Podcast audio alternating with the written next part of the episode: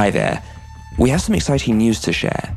Forgotten Women of Juarez is now available in Spanish, wherever you get your podcasts.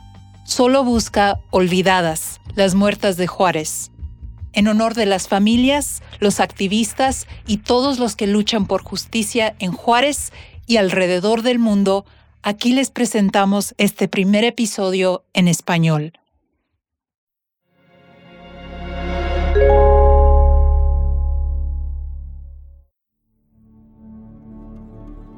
Estás escuchando Olvidadas, las muertas de Juárez, un podcast de Podimo en colaboración con iHeartMedia, producido por Harpa Studio. Olvidadas fue investigado y narrado en su versión original en inglés por Mónica Ortiz Uribe y Os a cuyas investigaciones dan voz en español Sandra Romandía y Rosana Fuentes Verain, respectivamente. Advertencia. Este podcast contiene recuentos que pueden resultar perturbadores para nuestros oyentes, pero sin ellos no se puede entender esta historia a cabalidad. Les sugerimos tomar precauciones.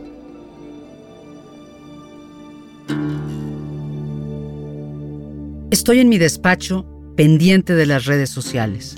Me impresiona y me enorgullece, como a tantas otras personas de mi generación, la potencia del movimiento feminista entre las jóvenes. La misoginia, el machismo, la violencia de género, la discriminación, el acoso, todas las herencias del patriarcado siguen acendradas en nuestra cultura. Pero a diferencia de lo que ocurría hace décadas, hoy las mujeres alzamos la voz para exigir a voz en cuello la igualdad, el respeto, la libertad, la dignidad, ni una más.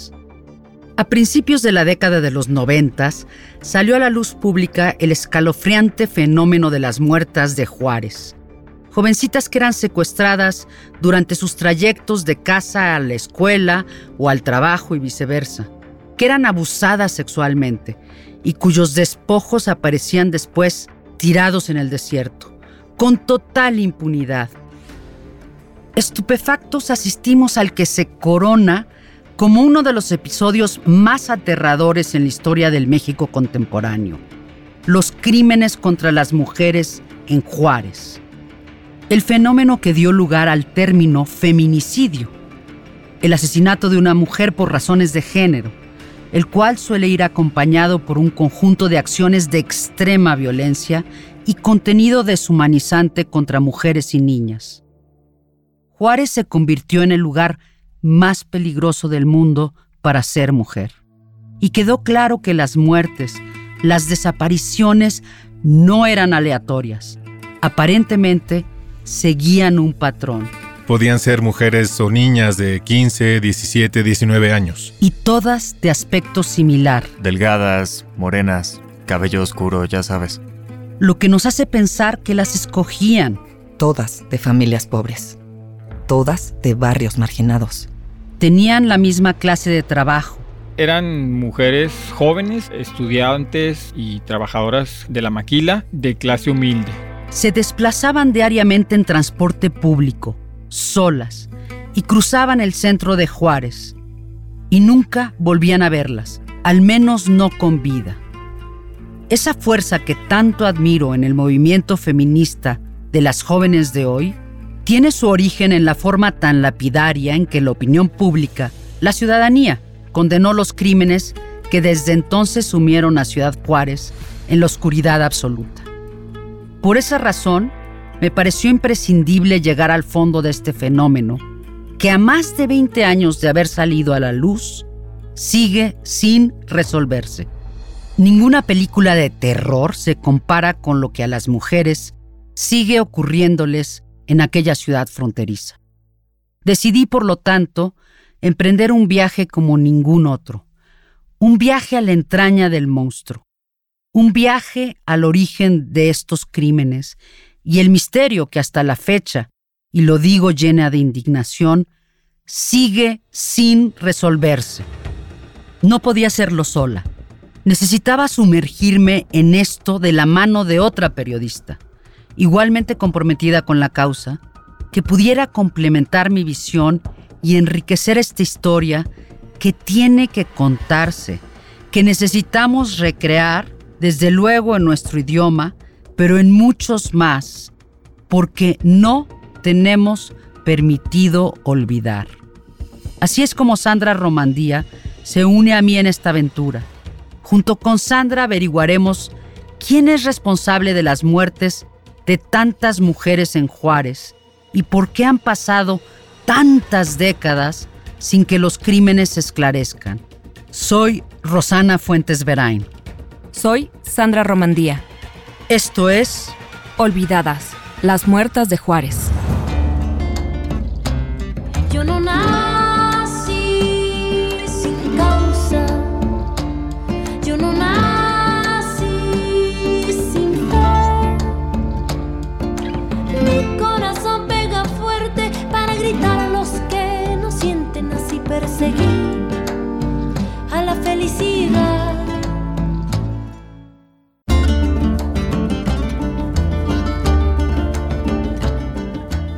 Para entender la situación de Ciudad Juárez, es fundamental tomar en cuenta a su ciudad gemela, El Paso, Texas, a solo unos minutos a pie del otro lado de la frontera.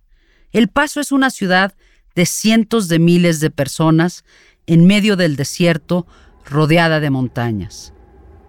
Desde ahí, justo al otro lado del lecho seco del río Bravo, separada por una reja de metal de 6 metros de altura, se encuentra Ciudad Juárez. A medida que avanzas por la carretera que sale del paso, la barrera va convirtiéndose en un borrón de metal oxidado.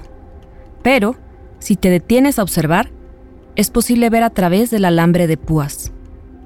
En Juárez hay una catedral originalmente construida por los colonialistas españoles.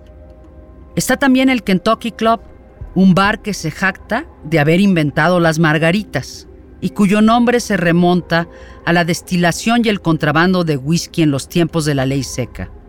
Hay murales enormes y muy coloridos que celebran a leyendas tan grandes como el cantante Juan Gabriel.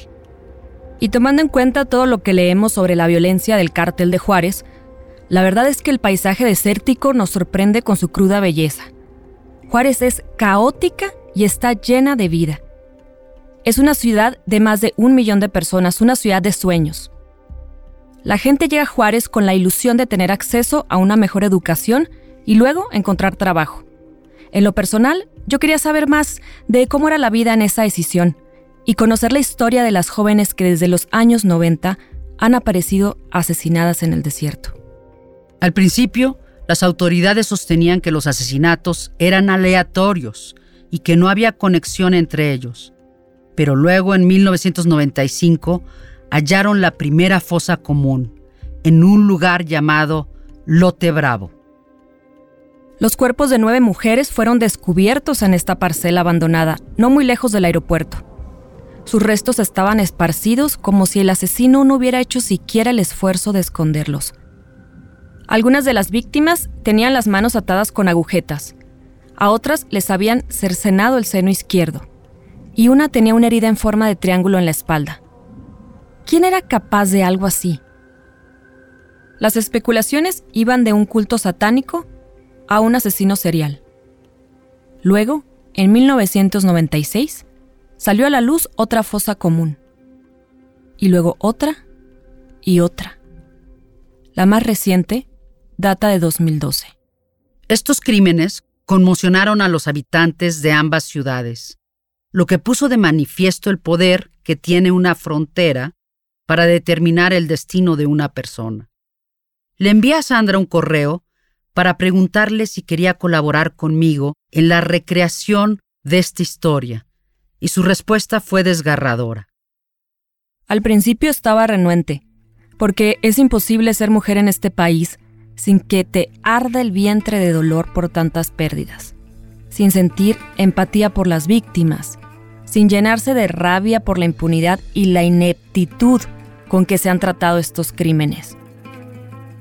Pero me parece que como mexicanas, como periodistas, tenemos la obligación de honrar a las mujeres a quienes con tantísima crueldad les arrebataron la vida. No podemos olvidarlas.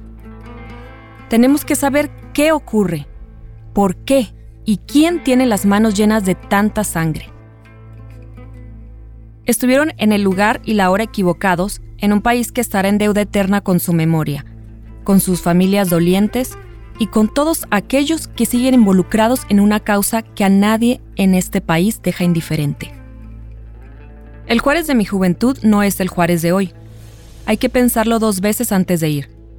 Las víctimas son mujeres incluso a las que yo me parezco. Las jovencitas asesinadas en los 90 hoy podrían tener mi edad. Pero, a diferencia de mí, enfrentaron una realidad horrible. La frontera entre El Paso y Ciudad Juárez se militariza cada vez más, pero entre ambas ciudades no deja de haber contacto y cruces. Año con año, millones de personas cruzan de un lado a otro por medio de los tres puentes que las conectan. Debido a esto, los asesinatos de mujeres en Juárez no tardaron en llegar a oídos del FBI en El Paso.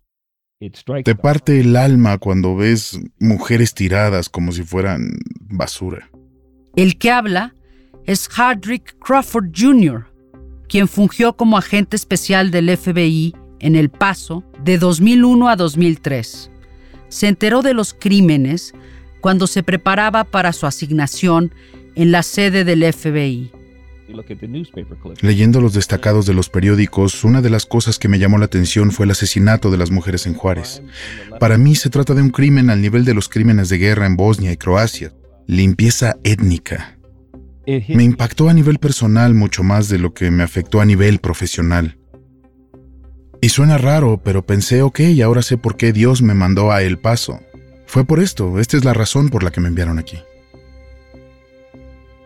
Hoy en día, Hardrick vive en las afueras de Washington, D.C. El día que lo visitamos está cuidando a sus nietos, pero alguna vez fue uno de los agentes de seguridad más importantes del país. Cuidándome las espaldas. Pasó años investigando algunas de las redes criminales más peligrosas del mundo. Criminales, delincuentes. Como infiltrado, formó parte de una misión para capturar a la mafia colombiana en Miami. Traía puesto un micrófono, fue un poco peligroso. En 1998 estuvo a cargo de establecer el puesto de mando del FBI en Nairobi, luego de que Osama Bin Laden bombardeara la embajada. Era uno de los agentes de mayor rango en el continente. Sin embargo, de todas las asignaciones que tuvo, la que no puede olvidar es la del paso. La cantidad de mujeres asesinadas por sí sola ya era muy alarmante. Pero lo más perturbador era la falta de seguimiento y de información. ¿Cuántas mujeres? ¿Cuándo las mataron? ¿Cuál era el modus operandi? ¿Qué hacían esas mujeres? No había datos. La falta de información oficial suponía ya un problema claro. De hecho, al menos seis de las mujeres asesinadas en Juárez eran ciudadanas estadounidenses. Mientras tanto, en una carta dirigida al editor del Paso Times en 2002, se aseguraba que los numerosos agresores sexuales en libertad condicional que llegaban a Juárez desde otros lugares se habían convertido ya en una crisis. Era probable que se sintieran atraídos por la proximidad de la frontera y la posibilidad de entrar y salir de México con gran facilidad, en el marco de esa comunidad binacional, gran parte de la responsabilidad de Hardrick consistía en resolver crímenes binacionales. Desde el despacho del FBI alcanzas a ver Juárez. Si atraviesas el centro de El Paso en coche, alcanzas a ver Juárez. Ahí está, enorme y amenazadora. Poco después de llegar a la frontera, una hipótesis escalofriante sobre quién puede estar matando a las mujeres comienza a rondarle la cabeza. He aquí a Hardrick en entrevista con ABC News en 2001. Existe una posibilidad real de que un norteamericano o alguien que reside de nuestro lado de la frontera sea responsable de estos crímenes. Hardrick procede a describir Juárez como un campo de la muerte para mujeres jóvenes. Discutimos eh, la posibilidad de que resultaría sencillo para un depredador afincado en El Paso cruzar la frontera todos los días, perpetrar un crimen terrible y luego volver a El Paso sin que nadie se enterara. Si alguna vez has ido a Juárez, deshacerte de un cadáver es algo realmente sencillo. No hay que hacer hoyos en tierra firme, solo cavar en la arena. Juárez está rodeado de desierto. La policía está rebasada y puedes llegar caminando desde el paso en cuestión de minutos. Hardrick tenía en mente todo esto cuando ideó la hipótesis de que aquello era suelo fértil para un asesino en serie estadounidense. Pero eso no era todo. Juárez es una ciudad de migrantes. A esta metrópoli industrial llegaban las jovencitas y sus familias, provenientes de zonas rurales del país, atraídas por las numerosas fábricas o maquiladoras, y no siempre tenían quien velara por ellas. Era la tormenta perfecta. Tienes mujeres que vienen del sur de México, desesperadas por ayudar a sus familias, que llegan a trabajar en las maquiladoras, están solas. Si eres un asesino en serie, tendrías que ser un imbécil para no darte cuenta. O un psicópata para no entender. Son antílopes en un pozo de agua. Qué oportunidad más increíble para un asesino en serie.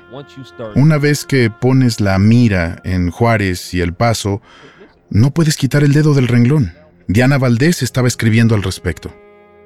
Ningún reportero ha profundizado más en esta historia que Diana Washington Valdés, quien escribió el libro definitivo sobre el tema, Cosecha de Mujeres, Safari en el Desierto Mexicano.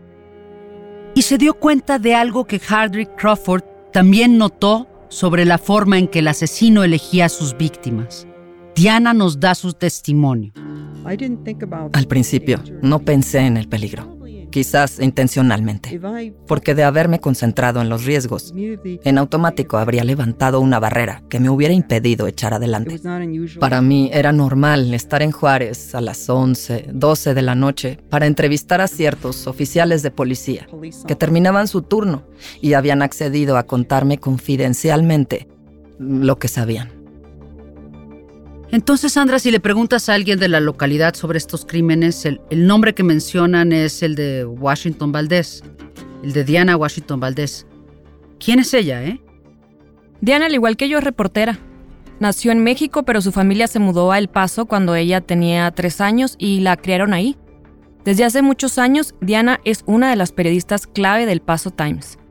En paralelo a sus contribuciones regulares al periódico, Diana decidió investigar la historia de las mujeres asesinadas en Juárez. ¿Y cómo es Diana? Es una cabrona, capaz de intimidar a cualquiera.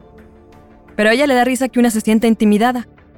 Pienso que parte de lo que también le permitió reportear en Juárez fue la severidad de su apariencia, la disciplina que proviene del entrenamiento militar. Ah, ¿qué hizo Diana en el ejército?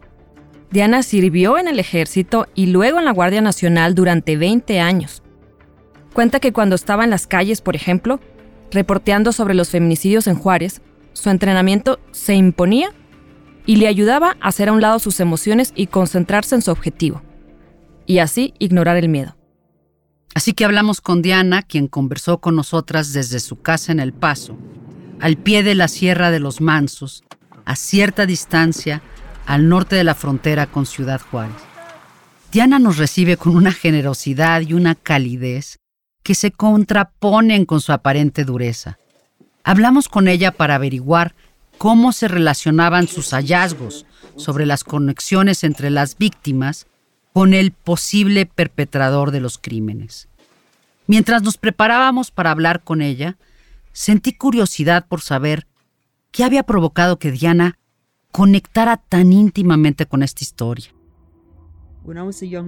Yo pude haber sido una de las víctimas cuando era joven. Por mi aspecto, el pelo largo y la forma en que caminaba inocentemente por Juárez cuando tenía 18 o 19 años. Son mis compatriotas. Soy parte de ellas. Son parte de mí. Jamás en la vida pude haberme imaginado escribir sobre adolescentes brutalmente asesinadas y cuyos homicidios siguen impunes, siendo que todo esto pudo evitarse. Nunca pude imaginármelo, jamás así. Como reportera del Paso Times, Diana comenzó a detectar un patrón entre las jóvenes que desaparecían y luego aparecían muertas. Vivíamos la era dorada del periodismo local y ella contaba con la plataforma necesaria para brindar algo de claridad a estos asesinatos sin resolver y para tratar de evitar que siguieran ocurriendo. Pero primero tenía que entender exactamente qué era lo que estaba pasando. No paraban los reportes sobre X número de cuerpos hallados, otra mujer asesinada, mutilada, crímenes espantosos. Ese nivel de brutalidad era algo que jamás se había visto en ambos lados de la frontera. Lo que leía en la prensa mexicana no explicaba quién mataba a las mujeres, ni por qué. Así que me involucré en la investigación de los asesinatos. ¿Qué te hizo pensar por primera vez que había un vínculo entre los asesinatos, que no eran hechos aislados? El hecho de que abandonaran varios cuerpos en lugares específicos, en lugares donde se les podía encontrar con facilidad. Se trataba de algo nunca antes visto. A veces nos enfrentamos con lo que yo llamo una muerte múltiple, porque descubríamos una víctima que, por ejemplo, había sido estrangulada, apuñalada y baleada. También estaban las estrangulaciones que, según los forenses de Juárez, habían sido infligidas para producirle placer sexual al perpetrador. A las mujeres las asfixiaban a propósito para obtener placer sexual. Parecía que al asesino no le bastaba con quitarles la vida. Todo indicaba que la intención era deshumanizarlas por completo en el proceso. ¿Quién querría hacer esto? ¿Y por qué? A veces daba la impresión de que querían burlarse de los investigadores, dejando descaradamente su marca personal en la escena del crimen. Sí, los símbolos que encontraban las autoridades en algunas de las víctimas eran muy intrigantes y apuntaban a un posible asesino serial. Sabemos que los asesinos seriales tienen sus propios rituales relacionados con la forma en que matan a sus víctimas, la forma en que acomodan los cuerpos y los trofeos que pueden obtener de ellos. En muchos casos, estas heridas en forma de triángulo fueron halladas en la espalda de las víctimas. Era aterrador para la gente, la familia, porque miraban el cuerpo y decían, no solo la mataron, hay algo más aquí que da todavía más pavor. ¿Llegaste a descubrir qué era ese algo más? Había... Mm, no, solo eran especulaciones que apuntaban a que las marcas podrían indicar las iniciales del perpetrador o trazar una especie de mapa, ¿no? ¿Un mapa? un mapa. ¿De qué?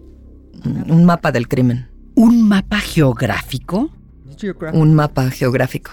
Eso es todo lo que pude inferir a partir de la información que me fue otorgada. ¿De verdad podría ser real? ¿Un mapa del crimen sobre los cuerpos de las víctimas? De ser así, ¿a dónde llevaría ese mapa? Bueno, al margen de todas las responsabilidades que le asignaban sus editores en El Paso, esas eran las preguntas que llevaban a Diana a Juárez todas las noches, los fines de semana e incluso durante sus vacaciones. Por experiencia, sé que siempre hay alguien que sabe algo. Alguien sabe qué está pasando. Estos asesinatos parecían ocurrir sistemáticamente. Son víctimas específicas que han sido seleccionadas y secuestradas, o abducidas por la fuerza, o utilizadas como carnada, y luego aparecen sus cuerpos, ¿no? Diana estaba muy afectada por el perfil de las víctimas. Eran jóvenes, venían de otros estados en busca de una oportunidad y parecían desvanecerse en el aire, sin testigos. De pie en el memorial que colocaron los padres de una de las jóvenes asesinadas, Lilia Alejandra García Andrade, Diana se quebró. Caminé por el campo donde encontraron su cuerpo y vi la cruz. Lilia Alejandra Andrade. Y de pronto caí en cuenta de que ese era el lugar preciso donde a una jovencita le arrebataron la vida sin piedad. Y fue como si todas las emociones que había estado conteniendo respecto a las víctimas de pronto explotaran. Comencé a llorar incontrolablemente. No podía parar, simplemente pasó. Y lloré y lloré y lloré. Y la gente que pasaba me veía y pensaban que algo andaba mal. Y yo no podía explicarlo. Sandra también. Yo viví un momento similar donde las lágrimas comenzaron a, salir, a brotar, y era algo que no podía detener. Eh, me sorprendí de mí misma. Es como si el dolor se me desbordara. Sí, eso era. Sí, es como, ¿sabes? Piensas en la indefensión de las víctimas. Es pensar a qué tuvieron que enfrentarse. Tienes 16, 17 años. Vas al centro a hacer un mandado para tus papás o a probarte unos zapatos nuevos, a pedir trabajo y ¡boom! Imagínate, te toman por la fuerza, te desaparecen, te asesinan. Diana y Hadrick establecieron un patrón claro sobre el tipo de víctima que buscaba el asesino y la forma en que las mataba. De hecho, hay tantos asesinatos de jovencitas en Juárez que encajan en este perfil que puede ser fácil refugiarse en las estadísticas. Muchas mujeres, misma causa de muerte. Pero es imposible comprender el horror en su totalidad sin conocer un poco más a fondo algunas de las víctimas. Víctimas como Sagrario González Flores. Hace rato, Sandra, cuando recién comenzábamos a hablar, mencionaste a Sagrario González. Sí, la historia de Sagrario González es de las tantas otras mujeres asesinadas en Ciudad Juárez. Era una inmigrante, trabajaba en una maquila, era adolescente.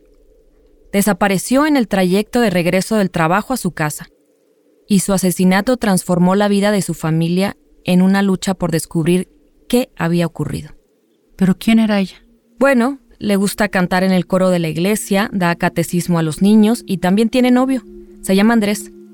Tiene un cuaderno donde escribe poesía y pega todo tipo de calcomanías, corazones, princesas, conejos. Su caligrafía es impecable. Escribe con mucha claridad y se ve que adora a Andrés. Tiene su nombre y su teléfono escritos en la portada. ¿Qué sentiste al ver ese cuaderno? Uy, ¿cómo escribirlo? Es como la reliquia de alguien que ya no está. Es lo más cercano a estar con ella es algo muy preciado. El simple hecho de ver su nombre escrito con su puño y letra es... me deja sin palabras, sin palabras. Ella es la razón por la que... por la que me aferro a contar esta historia. Sagrario González Flores era una de seis hermanas. Tenía 17 años cuando salió rumbo al trabajo el jueves 16 de abril de 1998 a las 4 de la mañana. Llegó a la maquiladora, cubrió su turno y salió para tomar el camión rumbo a su casa, pero nunca llegó. Encontraron su cuerpo dos semanas después, tirado en el desierto, al otro lado de la ciudad. Ir de El Paso a Juárez en auto es facilísimo. Te revisan el pasaporte y cruzas sin problema, si eres estadounidense. Por eso tiene sentido lo que dijo Hardrick, de que sería facilísimo para un estadounidense ir y venir. La zona de Juárez más cercana al puente que conecta con Estados Unidos está llena de restaurantes con fachadas descuidadas que datan de los años 50. Hay una franja con bares y clubes nocturnos y espectaculares en inglés que promueven servicios de odontología cosmética. Pero a medida que avanzas en dirección al oeste, hacia la casa de la familia Flores, las calles pavimentadas van quedando atrás y dan paso a los caminos de terracería y la infraestructura urbana se convierte en desierto.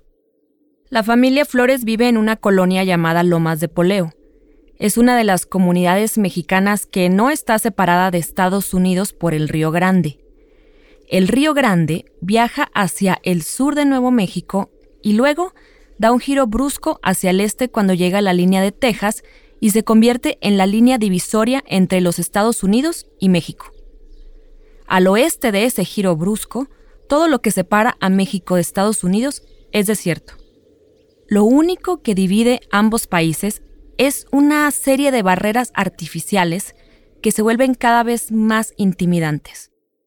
Lomas de Poleo es una comunidad de paracaidistas fundada por familias que emigraron desde otras partes de México. La mayoría llegó a Juárez para trabajar en las maquiladoras.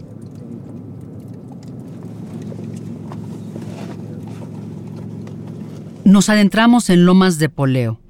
Pasamos casa por casa, cada una construida con distintos materiales. Pocas calles tienen señalización y no hay alumbrado público.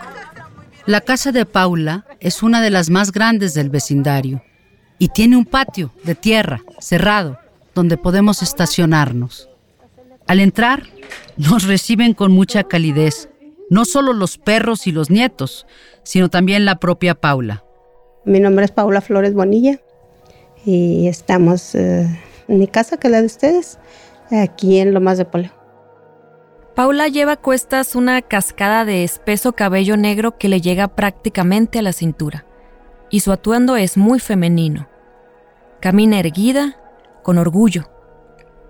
Sus hombros están echados hacia atrás y lleva la cabeza muy en alto. Paula es el núcleo de su casa sin lugar a dudas, es la matriarca de la familia. Eh, bueno, nosotros venimos del estado de Durango, del Salto de Pueblo Nuevo Durango. Este, llegamos en el 95. Este, mi esposo este, trabajó siempre en el monte. Él era motosierrista. Es ir al monte y tumbar pinos. Es en lo que trabaja la mayoría de la gente. Aquí vive allá una cuñada mía y ella fue la que nos invitó este, diciendo que aquí había mucho trabajo nos trajimos gran cosa, nomás yo traía el cambio puesto y les traje otro cambio nada más. Y en la camioneta que fueron, era una camioneta de camper. Arriba nada más echamos como cuatro sillas. Y adentro de la camioneta del camper traía a mis hijas y les eché un colchón chiquito donde venían ellas acostadas y una tina de trastes. Era todo lo que traíamos. Era 1995, un año después de que se firmara el Tratado de Libre Comercio. El libre comercio quería decir que las maquiladoras estaban en su apogeo. Al día de hoy, compañías como General Electric y Johnson Johnson producen cosas como guantes y muchas cosas de equipo médico para el mercado de los Estados Unidos. No obstante, Juárez no estaba preparada para la llegada de migrantes como Paula, su esposo Jesús y su hija Sagrario. Así es como se crearon colonias como Lomas de Poleo. Para obtener materiales para construir su vivienda, muchas familias se cruzaban la frontera a los, a los vertederos estadounidenses. En esos tiempos no había tanta vigilancia en la frontera. Bueno, pues eh, primero lo que nuestra necesidad era la madera, porque queríamos echar esas tapias para poder vivir, ¿verdad? No era inusual que las personas que vivían en Lomas de Poleo se arrastraran por debajo o saltaran por encima de la valla de alambre de púas para llegar a un vertedero estadounidense del otro lado y buscar material para construir su casa. Fueron varias veces que nos acompañó, una de las veces que nos acompañó Sagrario este, fue que en el mes de diciembre y este, y andando ahí llegaron unos muchachos a, a tirar basura, ¿verdad? Y uno de esos muchachos le dio su chamarra a Sagrario. Y yo creo la dio con frío y le dijo, ten, se quitó la chamarra y se la dio. Y Sagrario era, como ella era blanca, se ponía muy roja. Entonces se puso bien roja y le decía a mi hija, no, no, gracias, y ten. Yo le dije, recíbesela, hija, recíbesela. Y dice, ten, póntela, te la regalo. Este, esa vez fue eso que, que a mí se me quedó siempre grabado. Pese a que tuvieron que construir su propio techo, la familia Flores encontró aquello que había venido a buscar, trabajo. Jesús y cuatro de sus hijos, Sagrario incluida, trabajaban de noche en una fábrica que producía partes de refrigerador. Iban y venían del trabajo todos juntos. Luego, en la maquiladora se dieron cuenta de que Sagrario era menor de edad. Tenía 17. Le dijeron que si quería seguir trabajando, tenía que pasarse al turno de la mañana y si aceptaba, tendría que despertarse antes del amanecer y hacer dos horas de camino en camión para llegar al trabajo.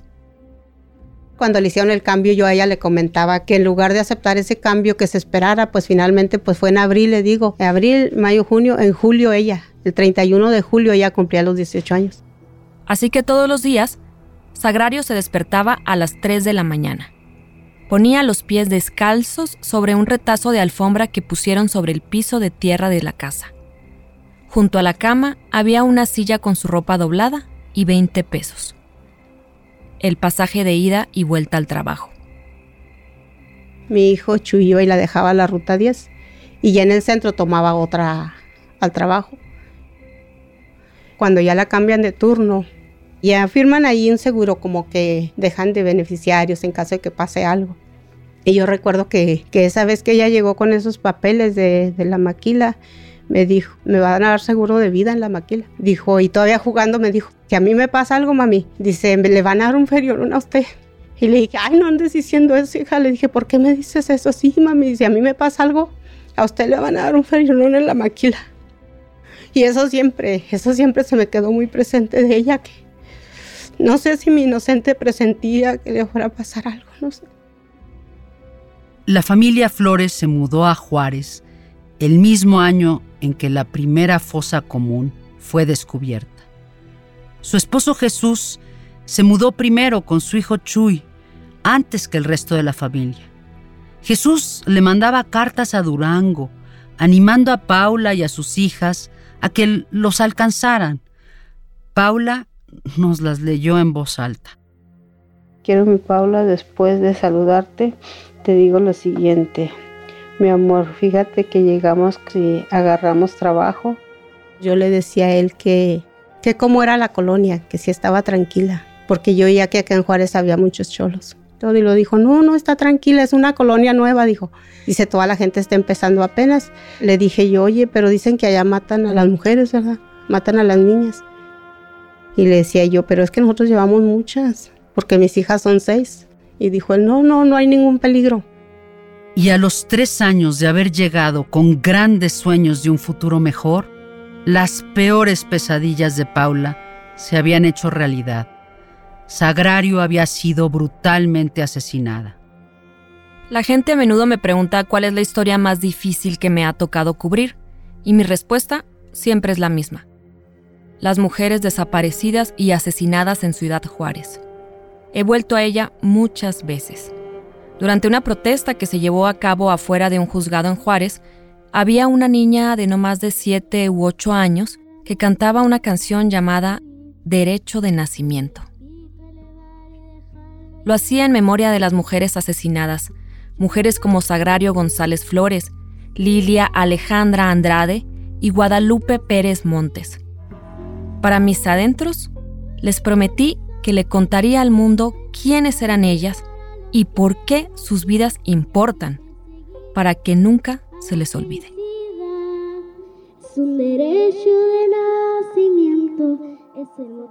En Juárez, los crímenes siguen ocurriendo después de tantos años. Tanto así que esta forma extrema de violencia contra las mujeres adquirió un nombre propio, feminicidio y los crímenes han sido tremendamente difíciles de resolver. Los testigos rara vez se presentan, la evidencia desaparece, la policía está rebasada. Luego, en 2001, surgió un caso que tenía todo para ser resuelto y descubrir quién estaba detrás de los asesinatos. Se los contaremos en nuestro próximo episodio. Soy Rosana Fuentes Verain. Y yo soy Sandra Romandía. Hasta la próxima. Yo no nací sin causa. Yo no nací sin fe. Mi corazón pega fuerte para gritar a los que no sienten así perseguir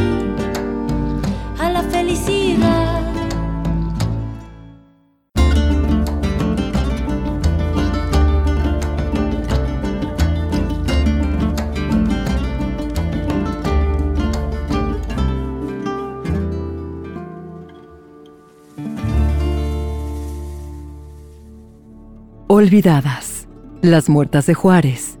Es una producción de Harpa Studio en exclusiva para Podimo, la principal plataforma de podcasts y audiolibros en español.